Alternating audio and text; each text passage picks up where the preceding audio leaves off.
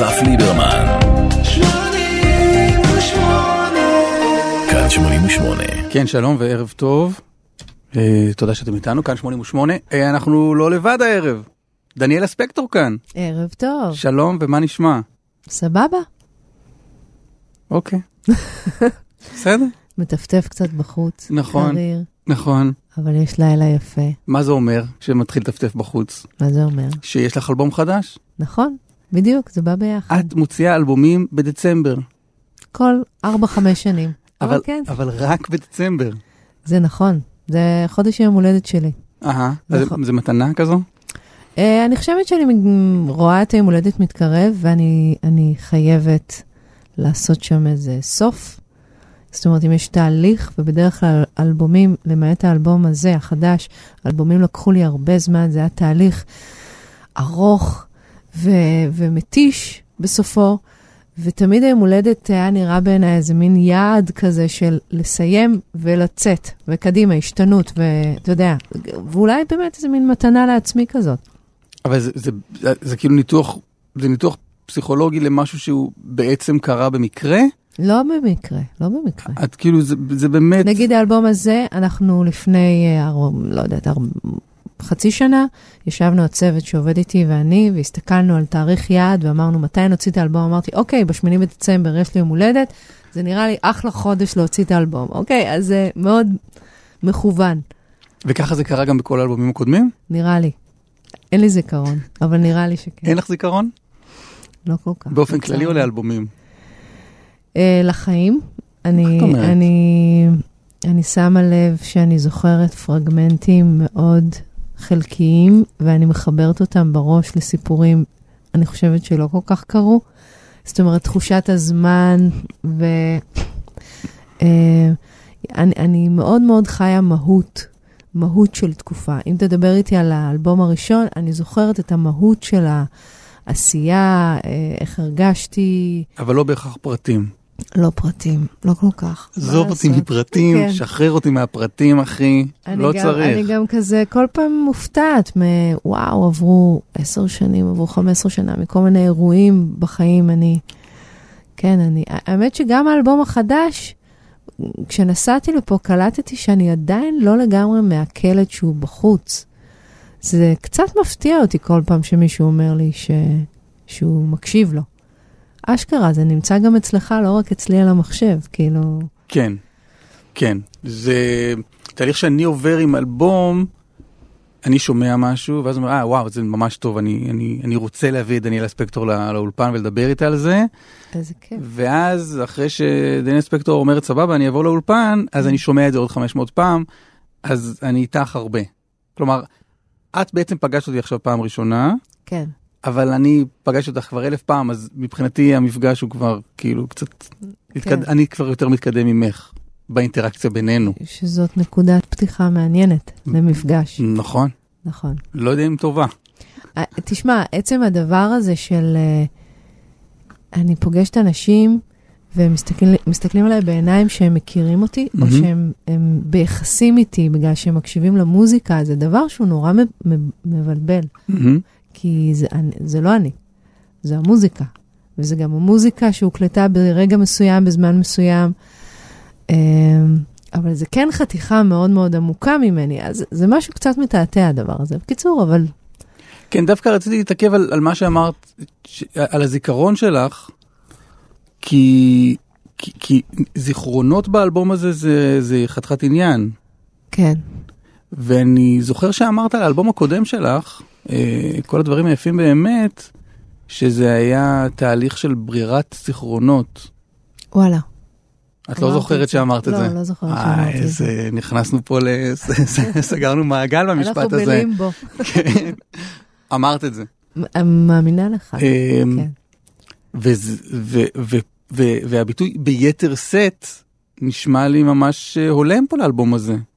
כן, זה תהליך שהוא בעצם מהרגע שסיימתי את האלבום הראשון, שזה היה אל- אלבום שבמובהק לא רצה להתעסק בזיכרונות, הוא רצה לייצר הם, דימויים שהם לא מהמציאות, לדבר על המציאות, אבל דרך דברים שלא נמצאים במציאות.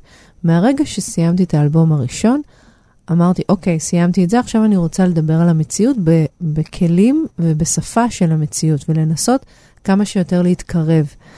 וזה תהליך שאני עושה לאורך שלושת האלבומים האחרונים.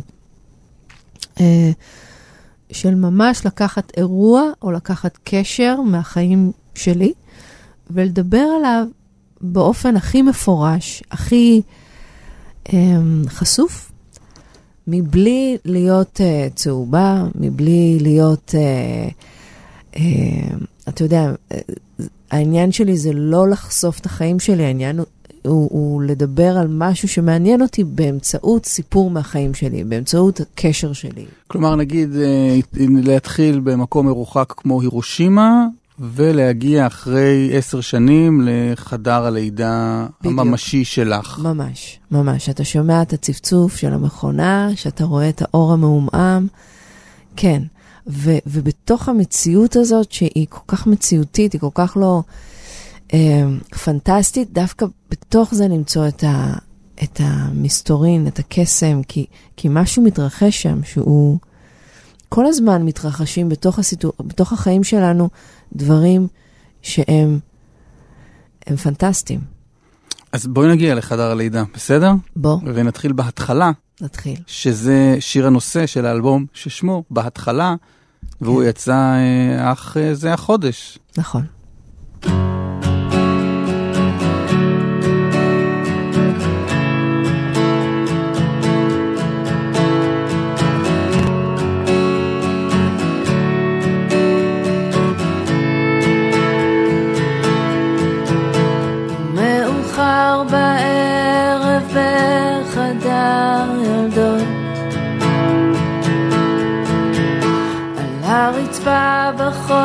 בחושך בין המכונות.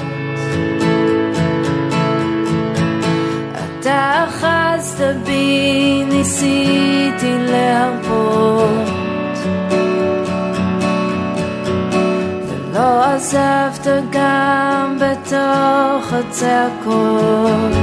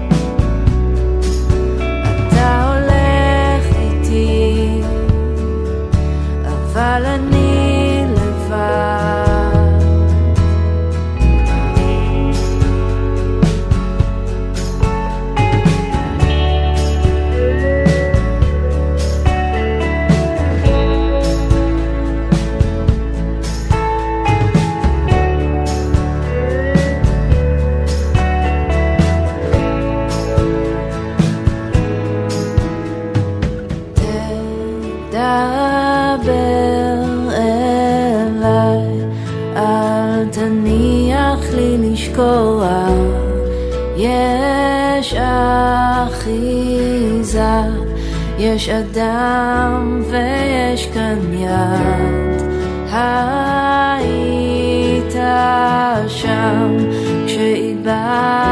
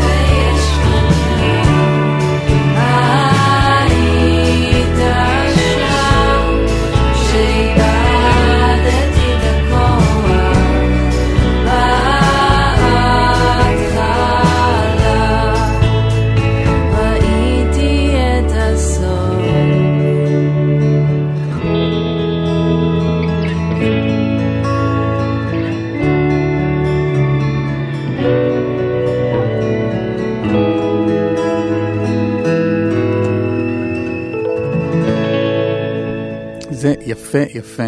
זו הפעם הראשונה שבכיתי כששמעתי את האלבום בפעם הראשונה. וואו. לא ילדתי. גם לא הייתי בחדר לידה אף פעם. אז אני לא... וואלה. כן. אה, טוב, זה שווה הרבה לשמוע את זה. אבל יש, אני לא, לא לגמרי, אני חושב, ירדתי לסוף דעתך בשיר הזה, אבל ה, ה, הדבר הזה של ראיתי את הסוף, Mm. מה, מה זה ראיתי את הסוף? אם את רוצה, תראה, אני... את לא חייבת. יש זיכרון אחד מאוד מאוד חזק שהולך איתי מהבוקר דווקא אחרי הלילה הזה, שאימא שלי נכנסה לחדר, הייתי לבד בחדר. אימא שלי נכנסה ואני הסתכלתי עליה ואני אמרתי לה, איך אף אחד לא אמר לי?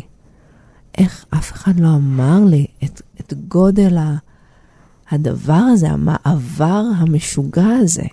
זה היה מעבר לכל הכוחות, לכל היכולת לתפוס את זה. והיה שם, היה שם משהו שעם כל המאמץ וההכנה וההתכווננות המנטלית ש, שאישה מביאה, ואני הבאתי תשעה חודשים של התכוננות לתוך הדבר הזה, היה שם רגע שהוא היה מעבר ליכולות שלי, וכל מה שיכולתי לעשות זה להתמסר, להרפות ו, ולתת לזה לקחת אותי. והדבר, אני, אני לא יודעת אם זה עבר לי בראש תוך כדי או מיד אחרי, זה שבעצם נראה לי שזה קצת מרמז על איך שאנחנו מתים. שיש משהו שהוא גדול מאיתנו, של, שלוקח אותנו. והיה שם איזה משהו, איזה שער שנפתח שהרגשתי שהוא דלת דו-כיוונית. זה קצת דרמטי, אתה יודע, להכניס מוות לתוך הרגע הזה, אבל עדיין, הרגשתי זו דלת מסתובבת. ו... אבל, היה אבל, האמירה, אבל האמירה שלך לאימא שלך, איך אף אחד לא אמר לי, זה, זה אף אחד לא אמר לי שזה כזאת חוויה, מה?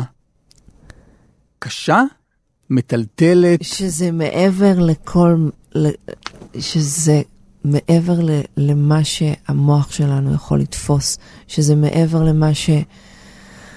זה חוויה כל כך, כל כך גדולה, כל כך חזקה. ובעצם, אחד הדברים שקרו גם עם השיר הזה, אבל את אומרת, זה נשמע כאילו אמרת את זה באיזה טרוניה, כלומר, אפילו בכעס מסוים. אני חושבת, זה לא, זה, היה, זה, זה לא היה בכעס, זה היה בכעס, זה היה אה, בפליאה מאוד מאוד עמוקה. אני הרגשתי שחוויתי חוויה מאוד מאוד מאוד דרמטית ומאוד גדולה, והיא ברמה הכי גבוהה מבחינה אנושית, ועם כל ההכנה לדבר, לא, לא הרגשתי שבאמת, באמת ידעתי למה אני באה. ואתה יודע, ואני פוגשת את אימא שלי, שזה, אם יש מישהי שהתפקיד שלה זה להעביר את הלפיד, זה אם לבת. ו, ובעצם אנחנו איזשהו דור כזה, שהאימהות שלנו, הם ילדו באיזה, אתה יודע, ב, בחוויה אחרת לחלוטין. כן, את חושבת? אני יודעת, אני יודעת. אנחנו לא ניכנס לזה, זאת אומרת, זה לא תוכנית אני הלידה. חושב שכבר נכנסנו, אבל, אני חושב שכבר נכנסנו לזה. אבל אה, חלק ממה שהוביל אותי בשיר זה רצון לדבר על זה ברמה פתוחה יותר. החוויה היא שעם כל כמה של לידה ו- והיריון ו- וחיים נשיים באופן כללי, זה משהו שמדובר היום יותר מתמיד, עדיין אישה נכנסת להיריון ולידה ולשנה הראשונה עם ילד, ויש חוויה מאוד מאוד בודדה בתוך הדבר הזה. אז רגע, אני אשאל אותך עוד רגע, באמת שאלה גם על מוזיקה. אני מבטיח שזה יגיע, גם שאלה על מוזיקה בהקשר של השיר הזה, אבל ללידה השנייה הגעת אחרת? לגמרי. ברמה התאית, ברמה המולקולרית, אני כבר, היה לי ידע שלא היה לי לפני כן. אמ, ו- ואולי הידע הכי, הכי משמעותי זה איזה מין הבנה שיש שם משהו שאי אפשר לתפוס אותו ואי אפשר להתכונן אליו. זאת אומרת, זה איזה מין להתכונן לבלתי צפוי. עכשיו, זה, השיר מתאר אירוע שקרה לפני שש שנים, נכון? הלידה של כן. כן. בתך הבכורה. כן. אמ, מאז היה אלבום. אני בעצם סיימתי מיקסים בחודש תשיעי. Mm, אז uh, יצאתי לחופשת לידה, התמסע לגמרי, שכחתי מהאלבום שישב שם מוכן ו... ומחכה לצאת. ופחות או יותר שמונה חודשים אחרי, חזרנו ל touch-upים, למאסטר. והוצאתי את האלבום, והיה לי איזה מין חוויה נורא טובה, שמצד אחד הייתי לגמרי עם הילדה שלי, מצד שני, כשחזרתי לעבודה היה לי אלבום ביד להוציא, וחזרתי ישר לעבודה. זאת אומרת, הוצאתי אלבום, חזרתי להופיע. אני שואל בעצם מתי השיר הזה הפך לשיר? כלומר, הפך מחוויה מטלטלת, פלאית כזאת, לש, לשיר, לטקסט, הוא ללחן. נכתב שנתיים אחרי הלידה. בעצם הייתי צריכה לעבור גם את. הפיכתי לאימא, גם את ההוצאה של כל הדברים היפים באמת, האלבום שיצא אז, סיבוב הופעות, לאזן את החיים, ואז אני התיישבתי בחדר, אמרתי, אוקיי, נפתח לי העתיד, בוא נכתוב את השיר של האלבום הבא. וזה היה במסגרת של סדנה של יהודה עדר. והחוויה הזאת ממש חיכתה שאני אכתוב אותה. זה ההזדמנות uh, להגיד שאת משיקה את האלבום בברבי ב-15 בינואר. נכון, נכון. זה, זה הדבר שאני עובדת עליו בימים אלה. זה המון חזרות. זה, יש הרכב שמלווה אותי, הוויגן פרנדלי, זה גבע אלון וג'אנגו ואסף רייז, אז הצטרפה אליהם אלכס משה, אז ההרכב גדל, ו, והזמנתי אורחים, וכמו במסיבה טובה, אתה מזמין, אתה חושב שתזמין כמות מסוימת של אורחים, וזה רק הולך וגדל. מי יהיה? אז יהיו ג'יין בורדו, יהיו דורון ומתי, ויהיה אלון עדר, ויהיו עוד כמה אורחי הפתעה כאלה שיקפצו על הבמה ברגע הנכון. יפה, זה השקה של אה, בהתחלה ב-15 בינואר בברבי, ובואי נחזור לאלבום עצמו ולשיר שפותח אותו.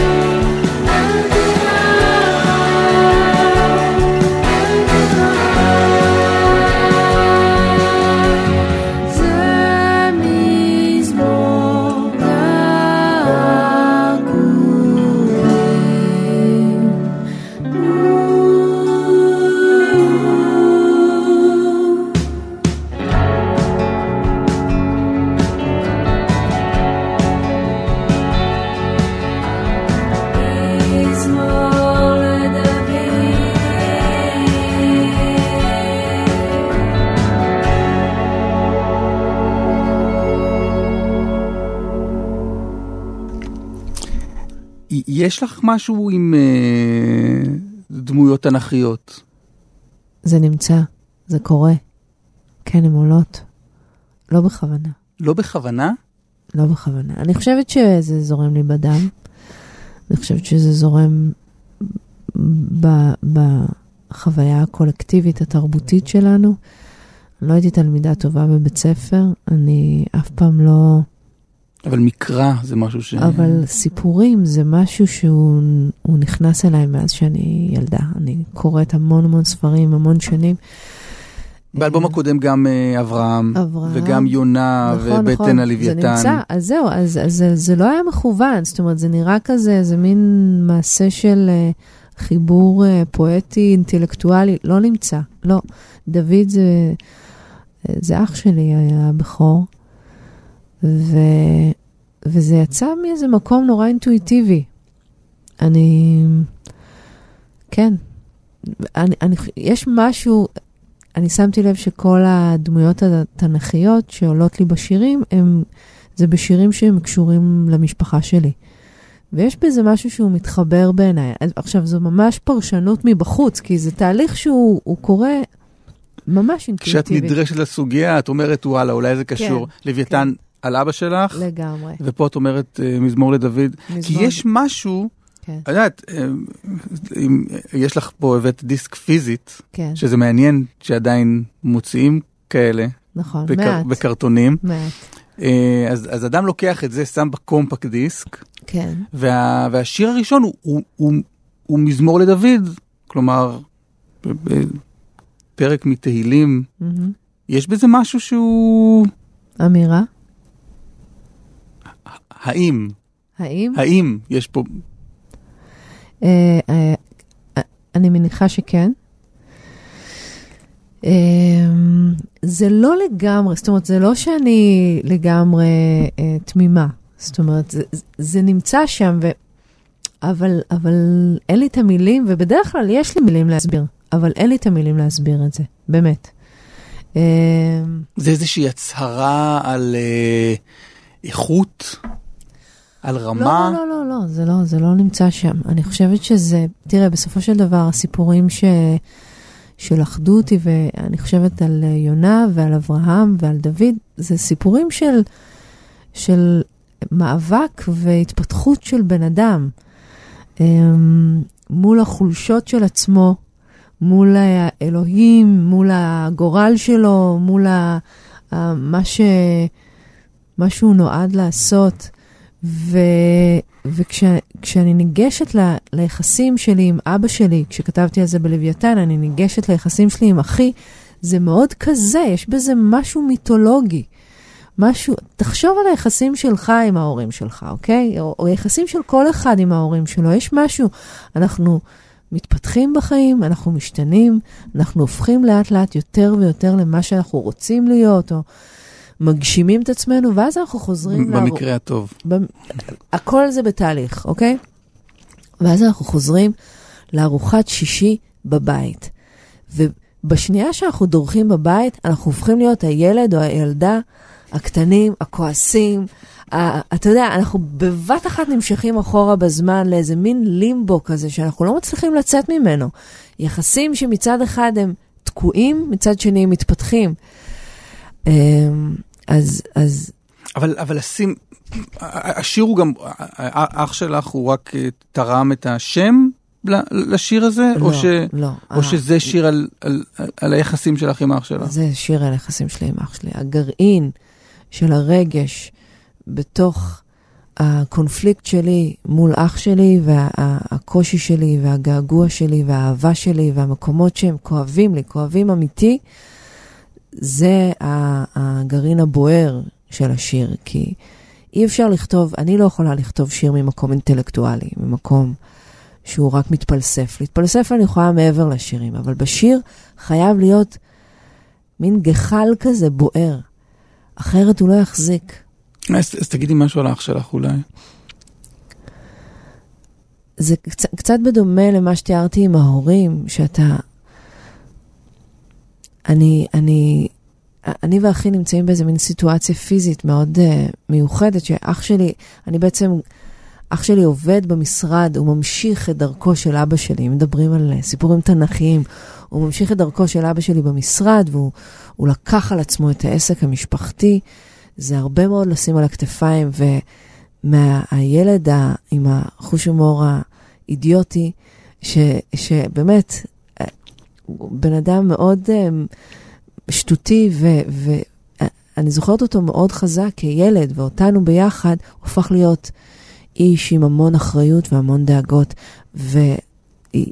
ויצא שאני גרה מעל המשרד, ואני רואה אותו יום-יום, ואני רואה אותו במאבק היומיומי שלו, ואני פוגשת אותו נורא נורא קשה ונורא מתוח, וזה מאוד מאוד נכנס לתוך היחסים שלנו. אמ, וזה זה לא מקום של שיח, זה לא מקום של שיחה או קשר, ומה שגרם לי לכתוב את השיר זה בעצם המקום שבו היכולת לדבר נגמרת, ואני חייבת לשיר את זה, ומה שיצא זה מזמור לדוד. יפה. כן. אני לא יודעת אם תרמתי יותר מדי פרטים. אם אח שלי מקשיב עכשיו, היי, אני אוהבת אותך והכל בסדר. אבל כן. הייתה שיחה? תראה, אחד הדברים שגרמו לי כמעט לגנוז את השיר, זה שלא הצלחתי לס... אין לזה שורה תחתונה. אין לזה פתרון. לא, אבל אח שלך. אבל מה שקרה, זה כן. שיום אחד פגשתי אותו אצל ההורים שלי ושמתי לו אוזניות ואמרתי לו, אני רוצה שתשמע משהו, והשמעתי לו את השיר. ופחדתי שהוא, שהוא יכעס על, על הפגיעה בפרטיות, על שבחרתי לכתוב שיר במקום לדבר איתו. ומה שראיתי על הפנים שלו זה כאילו הם נפתחו. והשיר הזה נכנס למקום עמוק יותר ממה ששיחה הייתה יכולה להיכנס. וזה, זה, לא ציפיתי, וזו הייתה מתנ, מתנה. יפה. עכשיו, עכשיו אם, אם אנשים שומעים את ההקלטה שלנו ולא בשידור חי, כי זה יכול לקרות, אז כן. אולי, אולי יעצרו עכשיו וישמעו את זה עוד פעם, כדי לש, לשמוע את זה שוב. האזנה שנייה, נכון? עושים את זה בספרות. כן, נכון, קריאה שנייה. כן. יפה. אמ, בוא נדבר קצת על, על, על הפקה מוזיקלית. עשית אה, שלושה אלבומים עם, אה, עם בעלך, בת- בתפקידים שונים, עם בן. אה, זה, זה, התחלתי ממקום שאני מפיקה לבד את האלבום הראשון, באמצעים שלי, לבדי, וגם ניגנתי על רוב הכלים. ואז בן היה שם תמיד, או טכנאי אה, אחראי, או מפיק באלבום באנגלית שעשינו ביחד. והאלבום הזה זה האלבום הראשון שבו בן לא לקח חלק בכלל מהבחינה הטכנית והמקצועית. ואני קצת נפלטתי אל, ה, אל העולם החיצון. אמ, אבל, אבל למה? כי זאת הדרך להתפתח, זאת הדרך...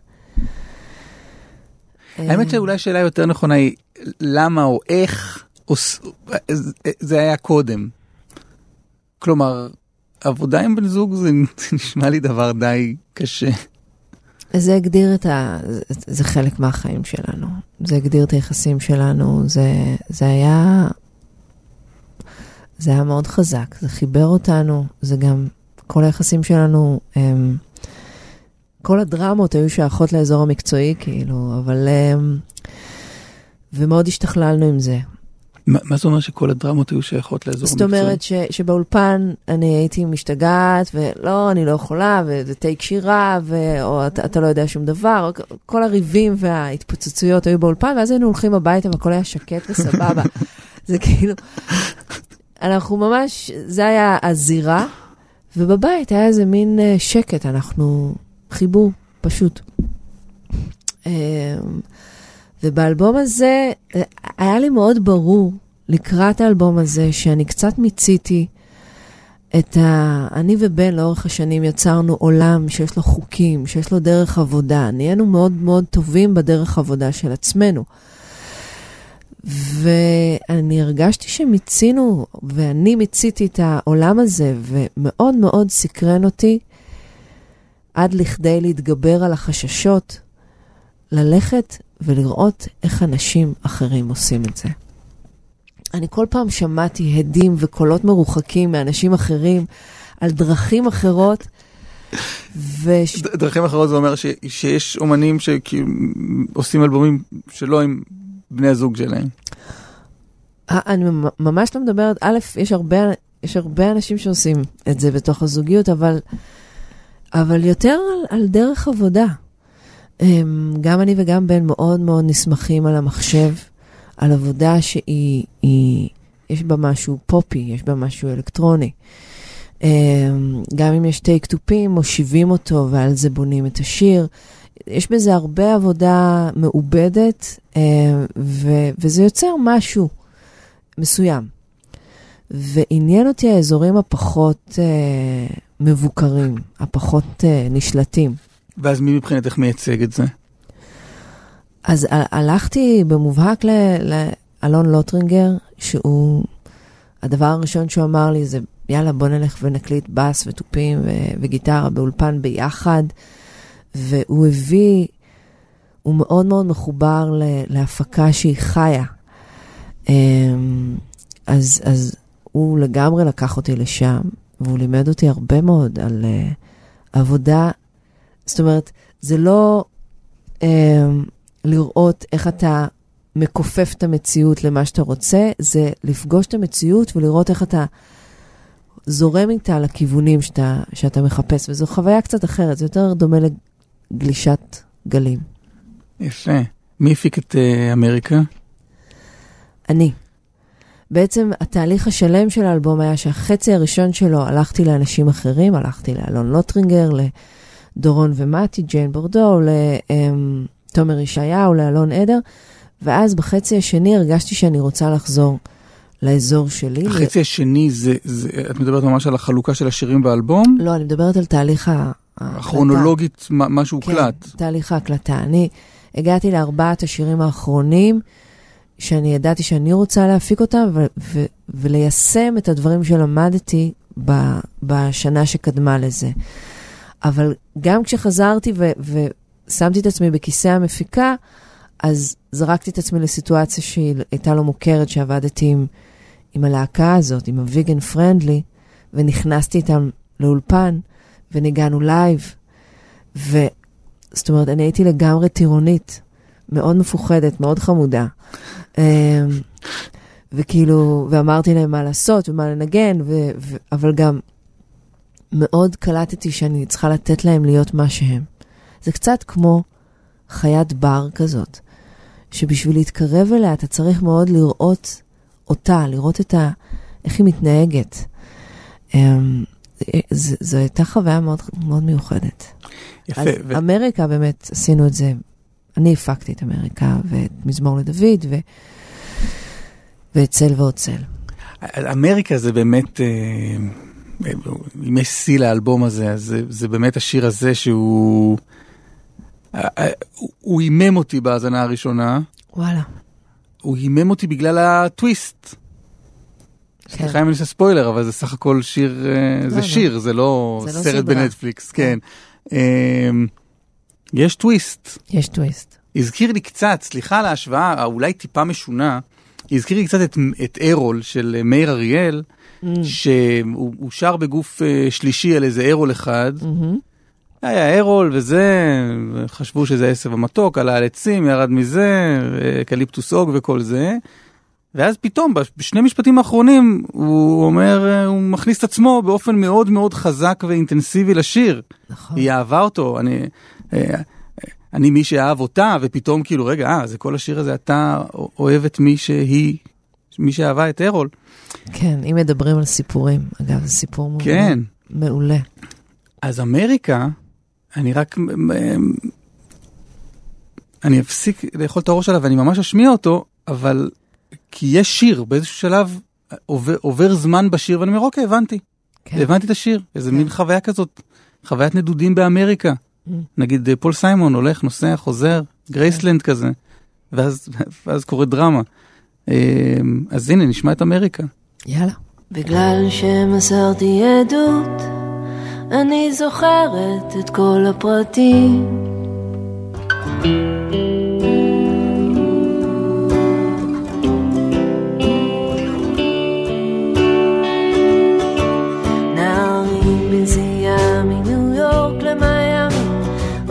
לחנות לקנות כל מיני קעקוע זמנים, משקפיים מפלסטיק, how are you, how are you, אף אחד לא עונה, בגד ים חלקים, עזרתי לגברת, היא עכשיו מרגישה יותר טוב עם עצמה, חמישה חודשים מספטמבר 11, ואיש לא יחזיר לה את מה שהיה.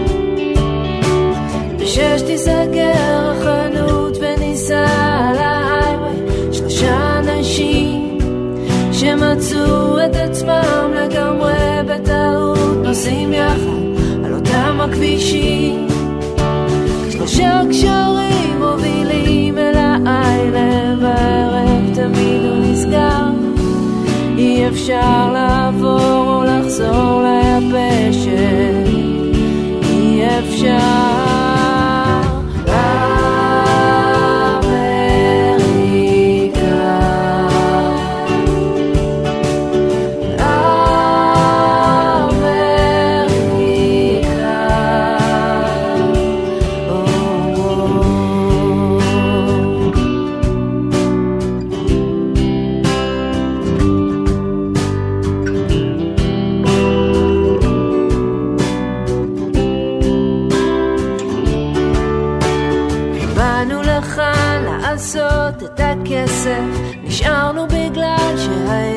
לנו זה משחק ממכר בשפה משובשת ומשהו בדרך בכל זאת נשבר. כשהיום ייגמר אחכה שתציע בואי איתי נלך אל הים. האוקיינוס חשוב מעל הרקיע וחושך חוטף את כל העולם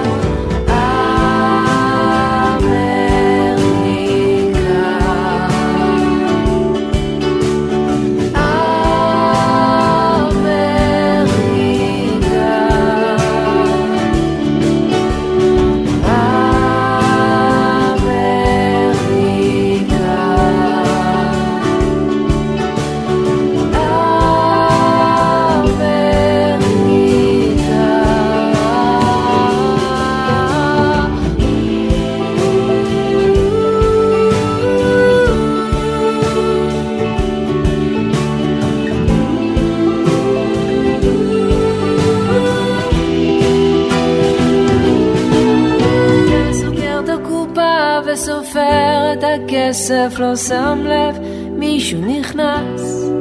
משקפיים שחורים ומעל כובע בייסבול, ביד יש אקדח, כן היינו שלושה שמצאו את עצמם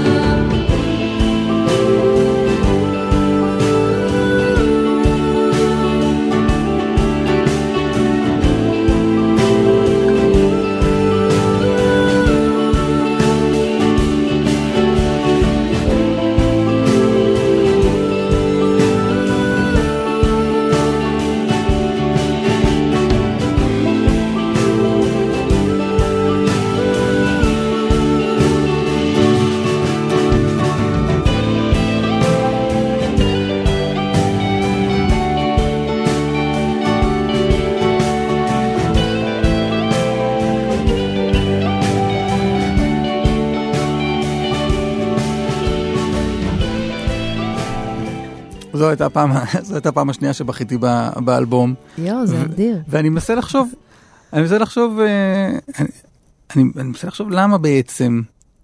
כי זה. עוד לפני ש... לפני ש... לפני שמתחוללת הדרמה בשיר. Mm. מה... מה...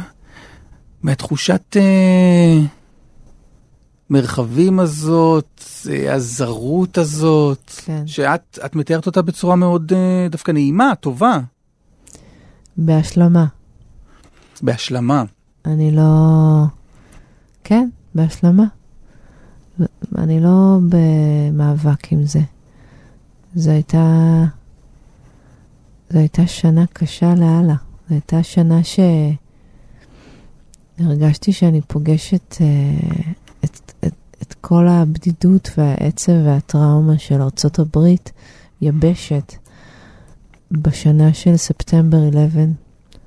פגשתי... אז אם דיברנו על כאילו חזרה של שש שנים אחורה, כן. בהתחלה, כאן, כאן את ממש חוזרת, מה זה, כמעט 20 שנה אחורה. כן, קרוב. כן, אני לא טובה בחשבון, אבל לא, זה... 2001, אנחנו 2020 כבר. כן.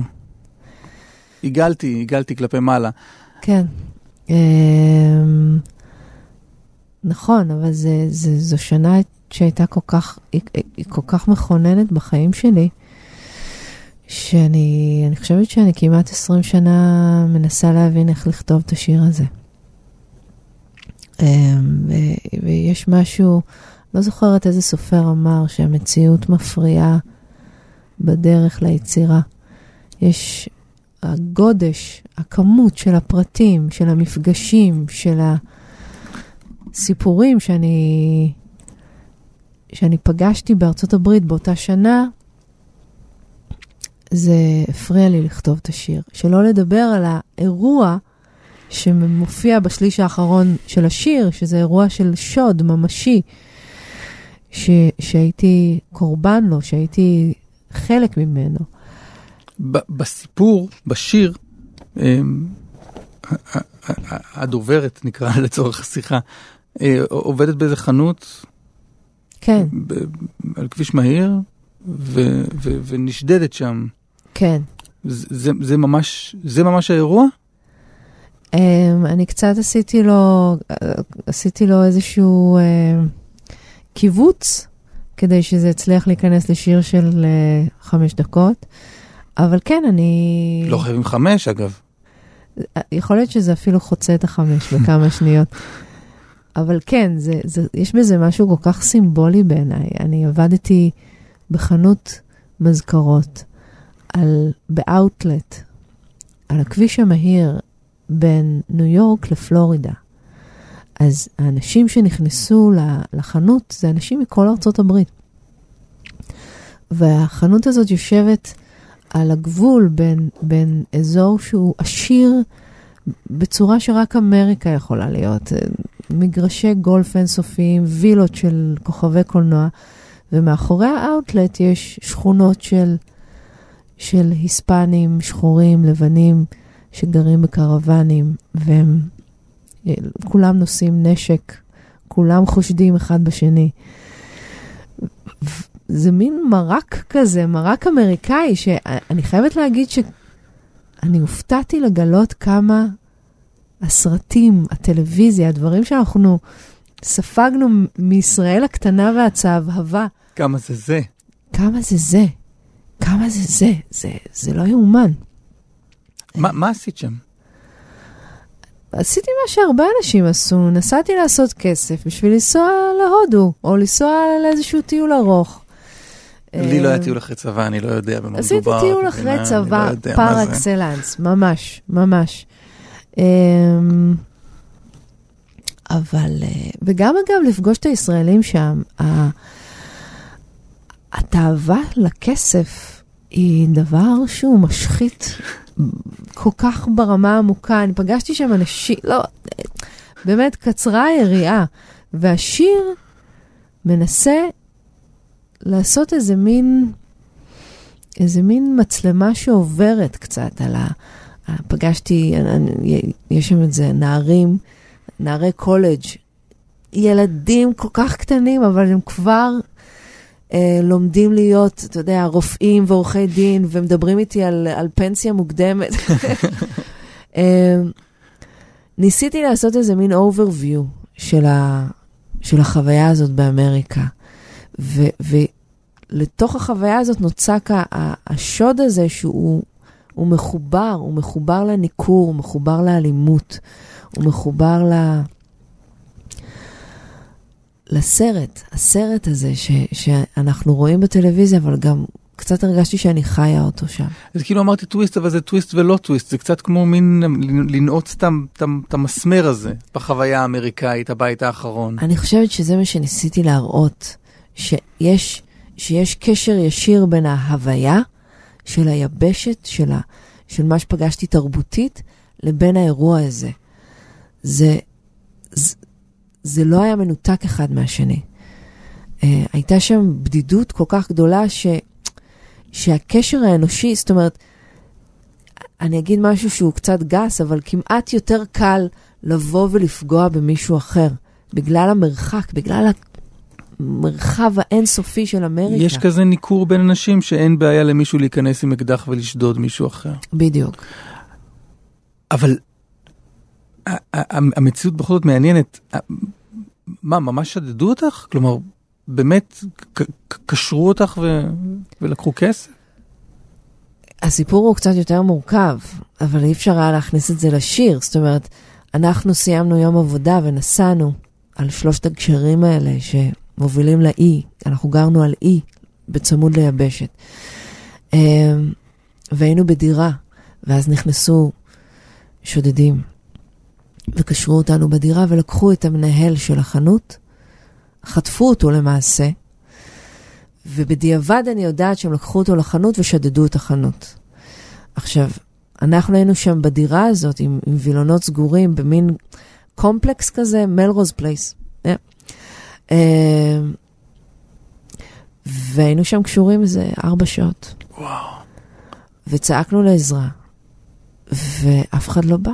את עם מי בעצם? עם אני עובד? עם עוד אחד שעבד שם, כן. כן. וזו הייתה, זאת אומרת, אם מדברים על ניכור, אתה יודע, אתה חושב על זה בארצות הברית, אם אתה שומע צעקות מדירה שכנה, אתה לא, אתה לא מתעסק, אתה לא מתערב. זו חוויה כל כך בודדה, כל כך בתוך יבשת כל כך גדולה. ואחרי ארבע שעות בעצם לקחו אותו לחנות ושדדו את החנות, והוא הצליח, הם עזבו אותו שם, והוא הצליח להשתחרר והוא הזמין משטרה. ואז האירוע כביכול הגיע לסיום, כשהמשטרה הגיעה ושחררה אותנו, ואז לקחו עדות, וגם לפגוש משטרה כשאתה זר, זו חוויה מאוד מעניינת, מאוד uh, פוקחת עיניים. Uh, איך מתייחסים אליך כזר, זו, זו לא הייתה חוויה קלה. והיה זה תהליך יצירה שנמשך כאמור הרבה זמן? נהיית, נהיית זמרת בזמן הזה, רוצה, התחלת להוציא אלבומים, כן, חזר... וחיכית ארבעה אלבומים עד שהגעת לחוויה הזאת משנת 2001 פחות או יותר. נכון. מה שקרה זה שלקח זמן, אבל חזרתי לארץ ו- וכאילו הביצה שהייתי נשברה. החוויה הזאת סדקה משהו בנפש, ש- שפתח סדקים ו- ועברתי איזשהו משבר נפשי מאוד מאוד גדול בשנה אחרי זה. וזה התחיל איזשהו תהליך uh, של חיבור למוזיקה. אני תמיד הייתי מחוברת למוזיקה, מאז שאני ילדה אני עוסקת במוזיקה, אבל, אבל הבנתי שהמוזיקה יש לה כוח שהוא יכול לרפא אותי, שהוא יכול לגרום לי לא רק לשרוד את החיים, אלא להתפתח ולהבין יותר טוב את החיים שלי ואת כל מה שעובר עליי ואת מה שאני מתמודדת איתו. ואני ממש עשיתי איזה מין כזה סיבוב עם הגוף, אחרי שנה, סיבוב עם הגוף לעבר המוזיקה והליכה אל עבר המוזיקה. מתחביב, מאיזה משהו שליווה אותי, זה הפך להיות הדבר המרכזי אה, שדרכו אני רוצה להסתכל על החיים ולדבר על החיים. ואז התחיל איזשהו תהליך של... שכן, לא הייתה שום צורה ושום דרך בשבילי לכתוב את זה אז. זה לא... הייתי צריכה לכתוב על הירושימה ועל דוב לבן ועל uh, הכוכב הזה מת, כמה שיותר רחוק ויותר פנטסטי, ו- וגם ליהנות מהיצירתיות של המוזיקה. זו דרך מאוד מאוד ארוכה להיות מסוגלת לדבר על הדברים. אבל הסתכלת על האלבום הראשון שלך, המרוחק משהו, ו, ו, ומה, ואמרת לעצמך, אני, זה מה שאני מסוגלת לכתוב כרגע? לא. לא. אמ, זה, זה לא היה נמצא אצלי על השולחן, הסיפור של אמריקה לאורך כל ה-20 שנה האחרונות. אמ, אני, אני יצרתי לפי מה שעניין אותי ומה שדיבר אליי באותם ימים, וכשהתחלתי אמ, לכתוב את אמריקה, שזה היה לפני עשר שנים בערך, כשהתחילו הניצנים של השיר הזה, לאט לאט, מאוד לאט, התחילה ההבנה שזה בשבילי, אני לא יודעת מבחוץ איך זה נראה, בשבילי זה אחד השירים הכי חשובים לכתוב. אז, אה, אז זה לקח את הזמן שלו. אני... היו עוד דברים חשובים לכתוב עליהם, אבל זה לקח את הזמן שלו. יפה מאוד, שיר פנטסטי ממש. Yeah. בוא נשמע את השיר הנועל את האלבום. צל ועוד צל. כן. מה שאת רוצה להגיד עליו? כי, כי, אגב, כי אגב מפורש, זה לא מאוד מפורש, צל ועוד צל. לא. או שאני טיפש, כלומר זה גם אופציה. לא, לא, לא, אתה לא טיפש. לא נראה לי לפחות. לא, לא, לא כלומר, לפעמים אני אומר, רגע, אני מפספס פה משהו שהוא מאוד מאוד גלוי במשהו, למשל בצל ועוד צל, כי, כי שמעתי אותו גם בדרך לפה, ו... והוא יותר אבסטרקטי, נקרא כן, לזה, כן. מ... בטח, מאמריקה. כן. צל ועוד צל הוא, הוא מאוד מאוד נוגע, הוא גם נוגע בזיכרונות ובדברים מאוד מאוד אמיתיים. אמ, גם שם יש משפחה. גם שם יש מש- משפחה. יש שם גם את מלחמת המפרץ, למרות שזה לא... אני לא ניסיתי לה, שידעו את זה, אבל יש שם איזה רגע ש, שאני מדברת על, על זה שכולנו בבית. מלחמת המפרץ זו תקופה מדהימה, שאני זוכרת שכל המשפחה הייתה אצלנו בבית, והייתה חוויה של ביחד כל כך חזקה, אבל באיזה מין אין ברירה כזה. אה, אוקיי, מעניין. כן, עכשיו אני, עכשיו אני מקשר. אז אתה זוכר את uh, שמש נצחית בראש צלול? מהמם. יש שם משהו, אני חושבת שזו הייתה פעם ראשונה שראיתי את זה בקולנוע, בכלל במה, באיזושהי יצירת אומנות.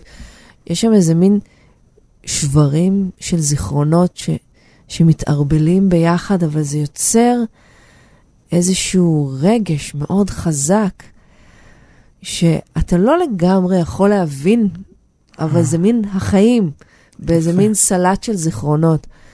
אז, אז אני חושבת שיש משהו בצל ועוד צל שככה הוא נוצר. אני, אני כן חייבת להגיד שצל ועוד צל הוא מאוד, הוא גם נכתב מאיזה מקום מאוד מדיטטיבי, מאוד לא, שלא מנסה להגיד משהו. זה, אני כותבת ואני מקשיבה לשיר תוך כדי שהוא נכתב.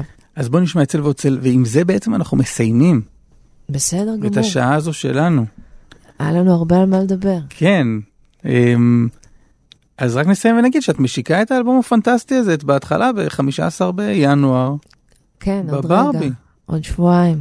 אין זמן, זה יש הרבה עבודה אני מניח. כן, ות, ותבוא. ו- בטח. ותבואו. בטח. אה, דניאלה ספקטור, תודה רבה. תודה רבה לך.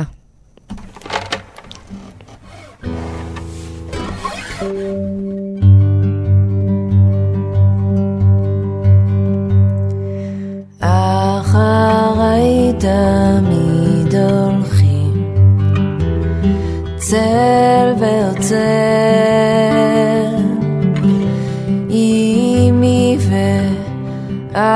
ואבי שבוכה ומתנצל. כמה ימים נשארנו בבית בחוץ סערה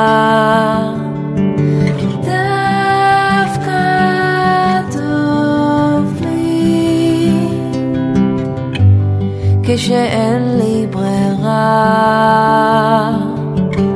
הילדים מביטים בלי קול נדבר. כל מה ששייך לך תלמדי לוותר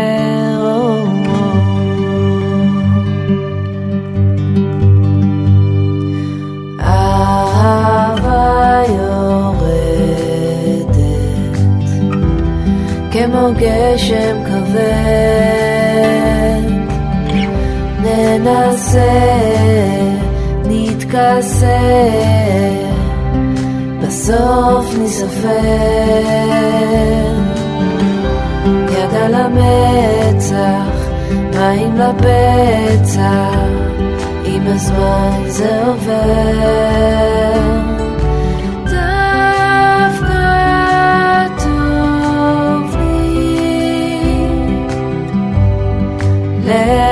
להיזכר הילדים מביטים בלי קול נדבר כל מה שקרה לך תלמדי לספר